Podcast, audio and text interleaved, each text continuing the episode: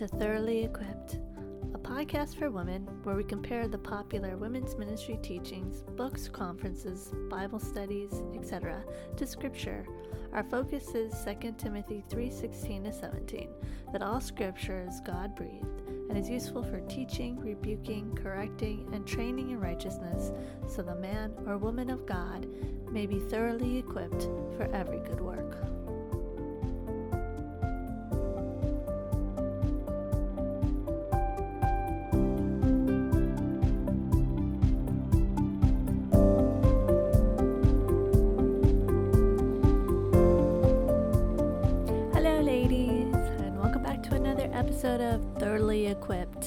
I'm your host, Mes- Melba Toast. That's my name. And today I thought we'd get controversial. yeah. Not for the sake of mere controversy, but because I think it's something the church as a whole should take some time and effort dealing with on this topic. And that is where should the church draw the line between the observations of man and the sciences and God's Word? Now, I bring this up because we just went through Jennie Allen's Bible study on Philippians, in which she uses positive psychology to introduce psychotherapeutic techniques to address a problem she believes women in God's church struggle with, and that's spiraling downward in our thoughts. Now, if you haven't listened to this critique, I suggest you do, as I take you step by step through the book, looking at certain claims she makes and comparing them to Scripture. Uh, I will include the link in the show description. Now, Jennie Allen's book, Get Out of Your Head A Study in Philippians, uses Scripture along with certain positive psychological tenets to solve the problem of quote unquote being in our heads. These techniques include things such as mind mapping our thoughts, identifying cognitive distortions, the practice of cognitive reframing, calling us to focus on awe and beauty to diminish the individual self, and the use of weapons such as silence, intentionality, connection, humility, etc. So let's dive in. What is positive psychology?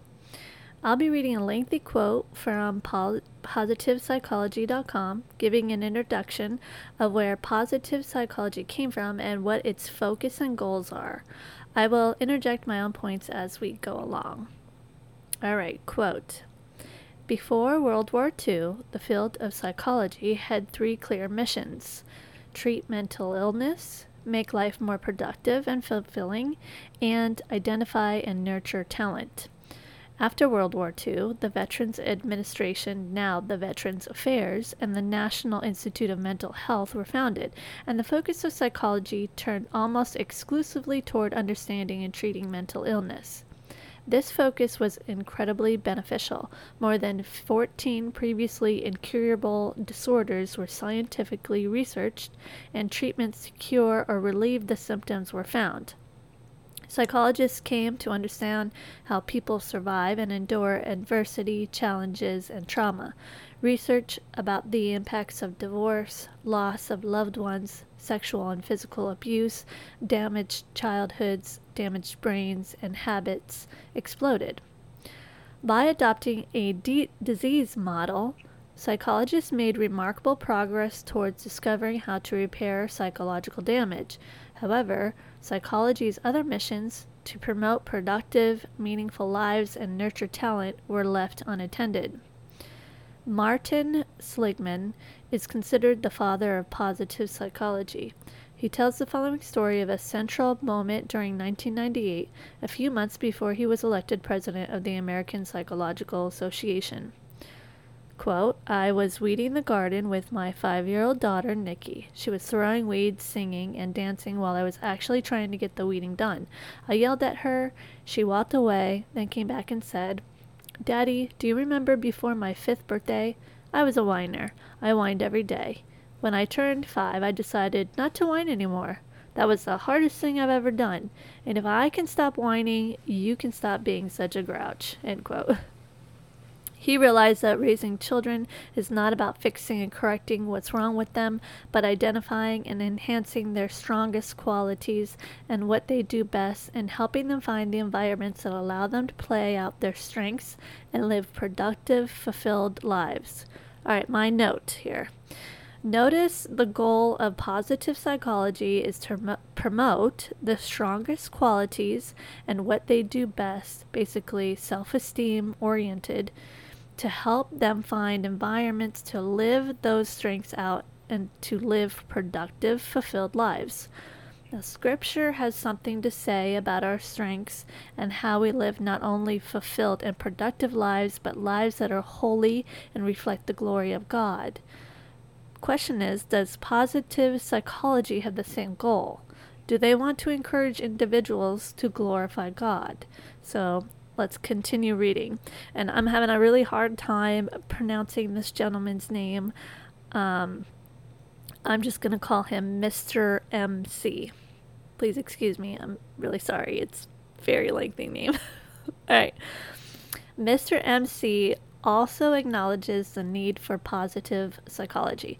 During World War II in Europe, he witnessed successful and confident men become helpless and hopeless as their social support vanished. Also, they lost their jobs, money, and status. They also lost their sense of meaning of life. Amid the chaos and turmoil, however, a few people kept their integrity and purpose. Their serenity provided hope for others. This got Mr. C wondering what sources of strength enabled these people to hold on to their sense of hope. Philosophy, history, and religion failed to provide him with the answers he was looking for. He found that these dis- disciplines were too subjective and abstract. However, he recognized a possible solution to his questions in the field of psychology, a discipline that deals with the fundamental issues of life with the simplicity of the natural sciences. In the 1950s, psychology was not a recognized discipline. In Italy, where, okay, I'm going to try to pronounce his name, Csikszentmihalyi, sorry, this, I probably really butchered butchered it, but Mr. C. In Italy, where Mr. C lived, it was only possible to study psychology as a minor while pursuing a major in medicine or philosophy. So he moved to the United States, where psychology had been established as a science. This period in psychology is known as the culmination of behaviorism. During this period, psychology and behavior were being taught as, quote, value free branches of statistical mechanics, end quote, which was a lens Mr. C struggled to reconcile with the rich displays of human, human integrity and values he witnessed among the most resilient during the war. He therefore sought a science of human beings that could piece together, quote, what is and what could be, End quote. Fast forward a decade, and humanist psychologists like Abraham Maslow and Carl Rogers brought a new perspective to psychology. Parting ways with Freud and behaviorism, this approach emphasized the innate drive in all human beings to self actualize and to express their capabilities and creativity. All right, now I'm going to interject here. So let's look a little at self actualization. Self actualization in Maslow's hierarchy of needs is the highest level of psychological development where personal potential is fully realized after basic bodily and ego needs have been fulfilled. Self actualization was coined by the organismic theorist Kurt Goldstein for the motive to realize one's full potential. Quote, the tendency to actualize itself as fully as possible is the basic drive, the drive of self actualization. End quote. Carl Rogers similarly wrote of, quote, the curative force in psychotherapy man's tendency to actualize himself, to become his potentialities. to express and activate all the capacities of the organism. Now, that was Wikipedia on self actualization. So, basically, self actualization is making claims about oneself and one's potential and bringing it into fruition. Um, one self actualizes or performs in life that which he claims about himself after having certain needs met, which will motivate them to become fulfilled and live out their full potential. So notice that the new perspective on psychology was one that believes that man can and will self-actualize when needs are met, motivating to motivating them to reach their full potential. Now full potential is a possibility in the wisdom of man. But what does a fulfilled life look like? What does reaching my full potential actually look like? Is it the same as being holy as God is holy? In Scripture, we have revealed to us by the Holy Spirit a problem that we all have. We have been born dead in tre- trespasses and sin. We're born in this nature that keeps us from being holy as God has called us to be, therefore placing us as children of wrath instead of children of God. But God, great statement there, but God in His great mercy also provides a solution Christ the perfect, spotless Lamb who takes the wrath for us and gives us his righteousness that we receive by faith. We are regenerated, given new hearts to desire to be holy as God is holy, and the Holy Spirit is given to us to help us walk in the Spirit. Question uh, begged here is then do we need Maslow's hierarchy of needs met so we can self actualize and reach our full potential? Well, no, we need Christ. But let's continue reading. Quote Unfortunately, these perspectives lack a culminative empirical base leading to multiple therapeutic self help mu- movements. Regardless of the stories and insights that led to the convic- conviction of that time for positive psychology had come, Seligman and Mr. C, their message is a timely reminder to the field that, quote, psychology is not just the study of pathology, weakness, and damage, it's also the study of strength and virtue. Treatment is not just fixing what is broken, it's nurturing what is best. Psychology is not just a branch of medicine concerned with illness or health, it's much larger. It's about work, education, insight, love, growth, and play. And in this quest for what is best, positive psychology does not rely on wishful thinking, faith, self deception, fads, or hand waving.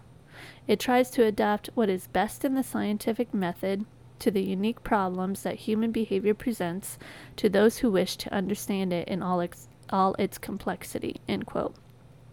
At the center of this approach lies the issue of prevention. How can psychologists prevent the problem that so many people experience, like depression, addiction, and anxiety? Such an approach represented a contrast to the disease model that had dominated for 50 years, which had focused on treating psychological ill being after its onset and largely failed to, pr- to move psychology closer to the prevention of these issues. In fact, some of the major steps towards prevention were focused on building competency, not on correcting weaknesses. Certain human strengths can be act as buffers against psychological illness, including courage, future mindedness, optimism, faith. All right, my interjection faith in who? Ourselves, looking at our strengths, virtues, and, co- and capacities to reach our full potential uh, moving back on work ethic, hope, honesty, and perseverance. And my interjection again. Now, I just want to note here does God address any of these listed things? Would He perhaps, having created us, know how to produce these things in a human? But moving on. Quote, psychologists, therapists, and consultants need to acknowledge that much of the best work they do with their patients and clients is is to enhance their strengths, virtues, and capacities rather than repairing weakness. Uh, my note again, this is self esteem oriented. quote, psychologists and practitioners working with families, schools, communities, and institutions need to develop environments that promote these strengths. The time when psychology viewed individuals as passive ves- vessels reacting to stimuli has passed. Individuals are decision makers with choices, preferences, and a set of values and strengths that allow them to learn, excel, and hopefully remain resilient in adverse circumstances. Positive psychology arose from the need to redirect psychology back to its two neglected missions to make people stronger and more productive, and to develop and nurture high talent. All right, that was all from Positive Psychology and introduction on positivepsychology.com. So, it seems to me that positive psychology believes that given the right circumstances, having the right needs met, and the promotion of self, one can make oneself stronger and more productive or more fulfilled. Yet God tells us that none is righteous, no, not one. No one understands, no one seeks for God. All have turned aside, together they have become worthless. No one does good, not even one. That's Romans 3 10 12. But Jennie Allen must believe that positive psychological techniques are beneficial to our sanctification and our pursuit of Christ likeness, or she would not have included their techniques in this book. So let's look at these techniques she introduces in her book. The first one is mind mapping. In session one, after a brief introduction into the historical background of Philippians, we are directed to our first project on page 21 to 26, and that is to create a mind map of our most prevalent emotions associated with a list of thoughts that we dealt with that day. Now, what is mind mapping? Mind mapping is usually used for study and planning, a, uh, like a way to gather ideas, thoughts, and goals on paper to help bring clarity. It's basically taking an idea and connecting thoughts, items, goals, etc. to them. In this case, we take an emotion such as overwhelmed and then connect what quote unquote spheres or areas in our lives that affect or might be causing that emotion. Now, I have nothing against mapping these things or even identifying emotions and why we may feel a certain way. But when it comes to Bible study, our thoughts and emotions shouldn't be the focus. What God has said in Scripture should be the focus, and my emotions and thoughts should bow the knee to His Word. All right, her second technique that she introduces is called cognitive reframing. Now, what is cognitive reframing? Reframing is a way of changing the way you look at something and thus changing your experience of it. I can turn a stressful event into an either highly traumatic or a challenge to be bravely overcome. Or it can depict a really bad day as mildly low point in overall wonderful life. Or it can see a negative event as a learning experience. So, reframing is a way that we can alter our perceptions or stress uh, of stressors and thus uh, relieve significant amount of stress and create a more positive life before actually making any changes in our circumstances. And this is I got from um, verywellmind.com on cognitive reframing for stress management. Jennie introduces the strategy in session three under the weapon of silence on page 62 to 63. It is in taking time to silence the thoughts that we can, quote, rewrite that pattern while taking back the power he has given us. In other words, we can cognitively reframe our situations with the new pattern looking like this negative emotion and reason, so I will choice. Page, uh, that's in quote, page 63. So she gives some example. I'm upset, that was the emotion, and I was passed over, that was the reason. So I will choose to remember that God has not forgotten me. That's the choice. Okay, I could encourage that, but it's really quite superficial, I would say, and not needed if one has worked at studying the Word. Jesus, in his high priestly prayer, states, But now that I'm coming to you, and these things I speak in the world, that they, ha- uh, that they may have my joy fulfilled in themselves.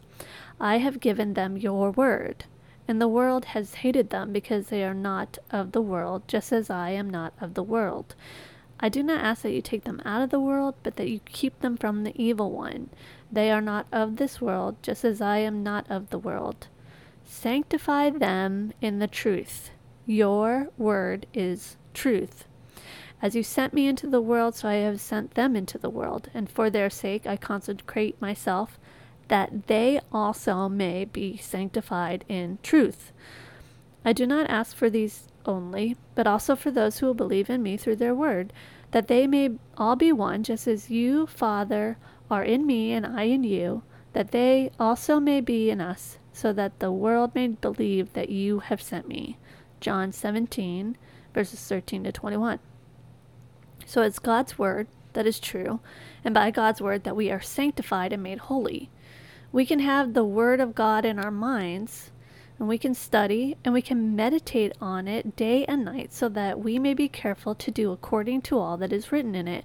For then we will make our way prosperous and we will have good success. That was Joshua 118 meaning then that we do not need to reframe our thoughts or situations, but will be so consumed in God's Word that no matter the struggle or situation, we can be content in all things, as Paul was when he said, I have learned in whatever situation to be content. I know how to be brought low, and I know how to abound. In any and every circumstance, I have learned the secret of facing plenty and hunger, abundance and need.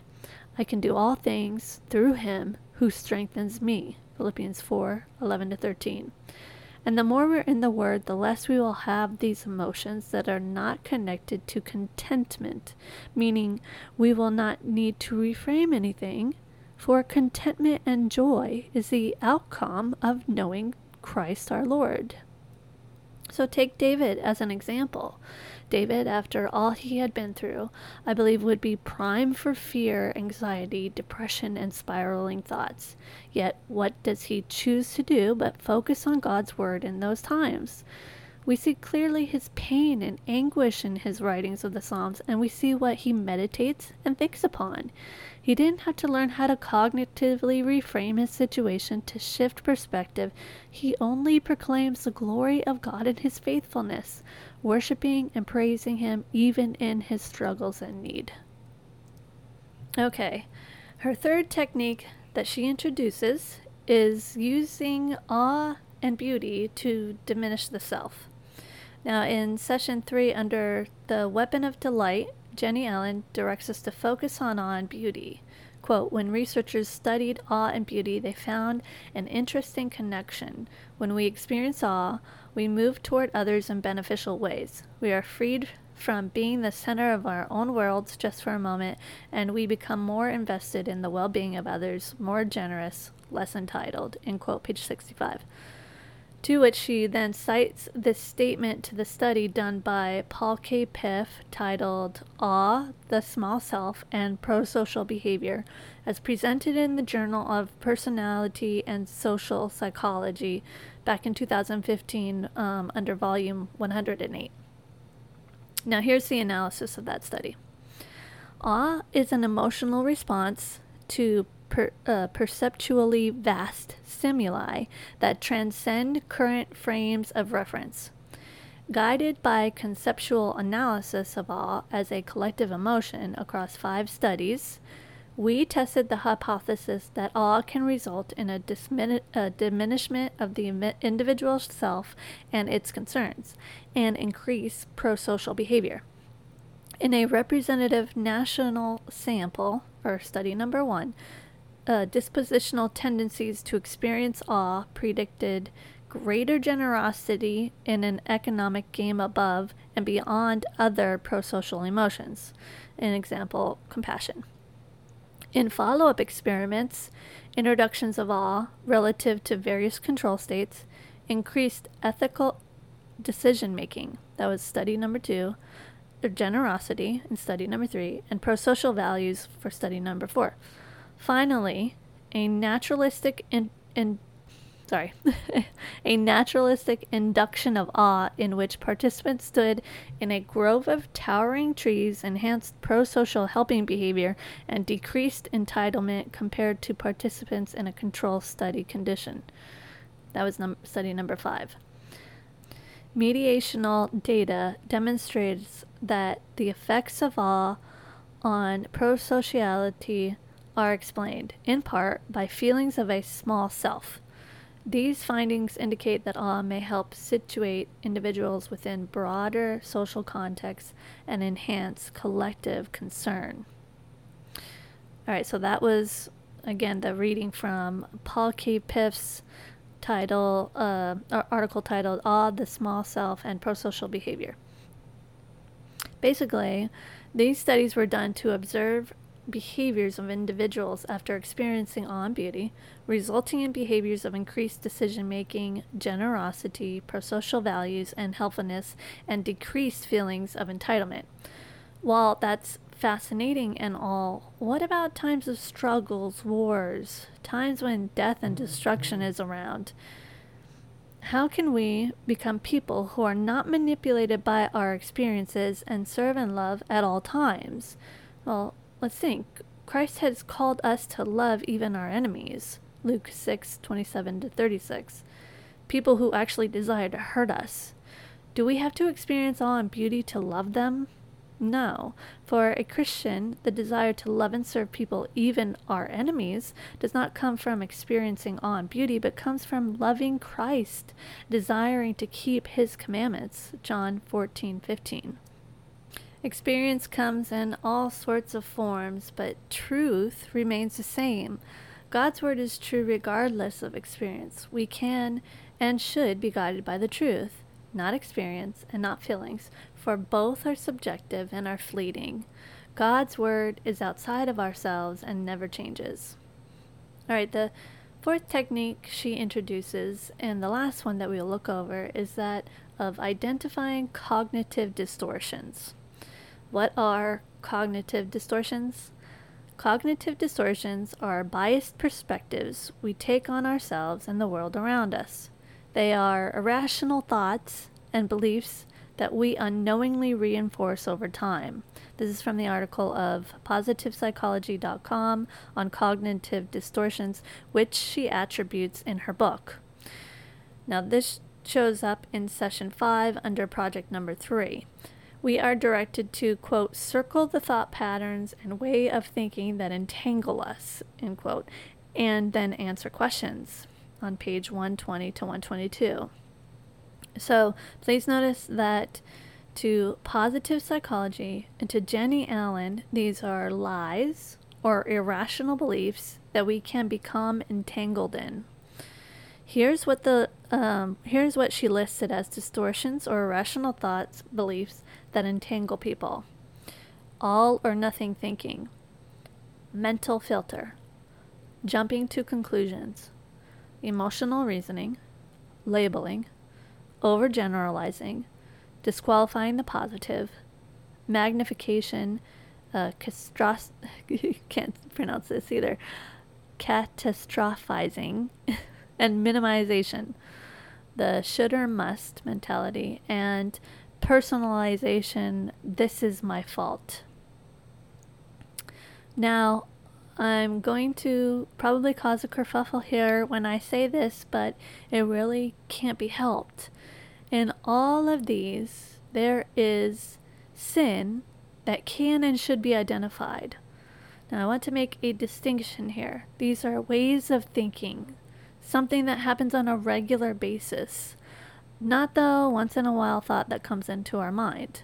Now, I make this distinction because an occasional thought is not necessarily sin, but um, to be constantly performing some of these patterns shows a lack of understanding of the law or a lack of faith in God. I also want to note that I too have dealt with these and I'm still dealing with some of these. So I'm not trying to say that I'm perfect and do not struggle with these ways of thinking. But I am saying that in them can be found certain sins to which we not merely identify and choose to overcome them, but repent and trust Christ's sacrifice for them. So let's take a look at each one. The all or nothing thinking, sometimes called um, black and white thinking, or if I'm not perfect, I have failed. Either I do it right or not at all. So these are some of the thoughts that uh, can crop up. Now, sin can be identified if one believes that they can or have reached perfection or has set their own standards of what is right and wrong. But if we think biblically, this is a true and right way of thinking. God requires perfect obedience. If even one command is broken, all commandments are broken. James 2:10. We are called to be perfect as our heavenly Father is perfect. Matthew 5:48. Now, obviously we fail at this, but the thinking this is not a lie. The cure or solution to this way of thinking is the gospel. We implore you on behalf of Christ, be reconciled to God, for our sake he made him to be sin who knew no sin, so that in him we might become the righteousness of God. 2 Corinthians 5 21 to 20. All right, mental filter. So, th- this way of thinking only pays attention to certain types of evidence. It notices our failures, but not ever seeing our successes. Now, perhaps for one, there's awareness of sin um, there or an expectation of perfection to which, again, the gospel can be preached to them. Okay, another uh, thought pattern that uh, Jennie and positive psychology claims can entangle our mind is jumping to conclusions. There are two types of jumping to conclusions, and one is mind reading, imagining we know what others are thinking, and two, fortune telling or predicting the future. Now, number one is a uh, can be a sin by bearing false witness, by coming to a conclusion without all the details, and it can even become slander if we claim our conclusion is true when it's not. Um, number two, fortune telling or predicting the future and of course it not coming to pass is called false prophecy and is a sin against God's name. All right, e- emotional re- reasoning. Let's see. Assuming that because we feel a certain way, what we think must be true. Uh, thinking, I feel embarrassed, so I must be an idiot. Now, this can be a sin as we are guided by our emotions instead of guided by God's word. Another one is labeling, assigning labels to ourselves or other people, like I'm a loser, or I'm completely useless, or they are such idiots. In regards to this, sin can result from labeling ourselves things that do not align with Scripture. Um, in regards to labeling others, we sin when labels are labels are given falsely or in hatred, as God calls us not even to call what a fool without a reason. Alright, overgeneralizing. Seeing a pattern based upon a single event or being overly broad in the conclusions we draw. This can result in sin by claiming we are God and can judge the present based on the past. But only God sees all and knows all, even the outcomes of any and all events, and we are not God. So uh, the next one is disqualifying the positive. Discounting the good things that have happened or that you have done for some reason or another, claiming that doesn't count. Now, Paul states in 1 Corinthians 4 3 to 5 but with me, it's a very small thing that I should be judged by you or by any human court. In fact, I do not even judge myself, for I am not aware of anything against myself, but I am not thereby acquitted. It is the Lord who judges me. Therefore, do not pronounce judgment before the time, before the Lord comes, who will bring to light the things now hidden in the darkness, and will disclose the purposes of the heart then each one will receive his commendation from God. So to make a claim that what someone does or doesn't do doesn't count is to play God and is a sin, as it is God who will one day judge all the hearts and actions of men and will say what did and didn't count. Paul doesn't even judge himself, but leaves that up to God. So let God be the judge. Another one is magnification or catastrophizing and minim- minimization. This is blowing things out of proportion, uh, catastrophizing, or inappropriately shrinking something to make it seem less important. Now, bottom line, this is a sin and results in sin because it's outright lying. Um, anytime you blow things out of proportion, you're not fully telling the truth. And to inappropriately shrink something is the same thing, making it less important, again, is lying.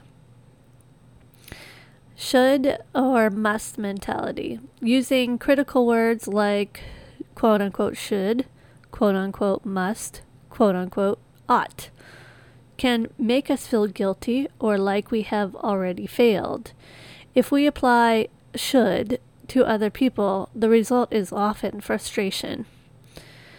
I can see unbelieving women struggling with this as one's moral standard can be seen as merely their opinion to another. For an unbeliever, this is sinful as it becomes pharisaical, since righteousness apart from Christ is the goal. It is God's word that has told us what should, must, and ought to be done in this life, and his commands are not burdensome for his children. 1 John 5 3. To give shoulds to others can and does bring frustration. If one does not understand the sinful nature of humanity, their own need for forgiveness, and the good news of the gospel. But the thing is, this is not a lie or irrational thoughts if they are based on God's word and his instructions on what to do. The question is, why shouldn't we hold these standards up to people? Why would Jennie look at this as a distortion, irrational thought, or an entanglement when the Bible clearly has should, must, and ought throughout it? If one looks at what they believe they should do and compare it to Scripture, then one can either cast it aside in sin or accomplish it in love. Now, I'm talking about Christians here because this book claims to be a Bible study assumed to be done by Christian women. Now, I should not lie, so I do what I can to make sure I do not lie. I ought to love my neighbor as myself and must be holy as God is holy. And thank God for Christ and his righteousness given to me in that regard. The, these shoulds, must, and oughts ought to make us feel guilty. That's the point of the law, to show us our guilt before God. But that's where the gospel comes in and rescues us from God's wrath. So to have these apart from God's word is a sin, but to have them come from God's word is a good thing and should be done. Now, boy, I'm actually implementing this entanglement, aren't I? anyway, the uh, last one is personalization or this is my fault blaming yourself or taking responsibility for something that wasn't completely your fault. Conversely, blaming others, other people, for something that was your fault. How is someone willing to take responsibility for their part in a problem, an irrational thought, lie, or entanglement? Some people might say, those who take responsibility or blame themselves for problems that occurred when they had nothing to do with it is one thing. But if one is willing to look and see if they have sinned in some part and take responsibility for their sin, repent and turn to Christ, then isn't that good? 1 John 1 8 to 10 tells us, If we say we have no sin, we deceive ourselves, and the truth is not in us. If we confess our sins, he is faithful and just to forgive us our sins and to cleanse us from all unrighteousness. If we say we have not sinned, we make him a liar, and his word is not in us. So let's think about this. The Bible says even our good deeds are filthy rags to God. Why is that? because even our good deeds are stained with sinful desires that come from our flesh. If even our good deeds have sins connected to them, that means they, apart from Christ, do not stand up to God's standards. That even when we do good, there's something in those deeds that doesn't measure up to loving God with all our heart, soul, mind, and strength, and loving neighbor as ourselves, and to which we need to repent. Hence, why we need a righteousness that is apart from our own. A Christian that is maturing is always looking at what might be sin in their lives because it affects their relationship with the Lord. We do not shy away from being confronted with our sin. Though at times our flesh wants to defend ourselves, we will take time to ask ourselves if it is true. This is part of what it means to work out our salvation in fear and trembling. Philippians 2:12. For the fear of God rules over us. Deuteronomy 10:12. It's part of taking up our cross and crucifying our flesh daily to follow Christ. And this is a work of the Holy Spirit, Philippians 2:13, who convicts us of sin, to which we turn to our advocate, Jesus Christ, the righteous, keep his word and walk as he walked. 1 John 1 5 to 2 6. Now, of course, the second one, blaming others for something that uh, was your fault is obviously a lie and is a full sin. All right, conclusion. So I think it's good to stop here for today. While I did take three episodes critiquing Jennie Allen's study in Philippians, going through her claims, I wanted to hit hard her psychological techniques by showing you how she brought them in, her use of them, and whether or not they were biblically accurate to answer the question do we really need them? Now, I hope I made a strong case that the answer is no. His divine power has granted to us all things that pertain to life and godliness through the knowledge of Him who called us to His own glory and excellence by which he has granted to us his precious and very great promises, so that through them you may become partakers of the divine nature, having escaped from the corruption that is in the world because of sinful desire. 2 Peter 1 3 to 4. But I believe an even better question to think about is is there a problem with mixing scripture and positive psychology, and why does Jennie include them? That's what we'll tackle in next week's episode, and it should be pretty interesting. But until then, I pray you are in His Word.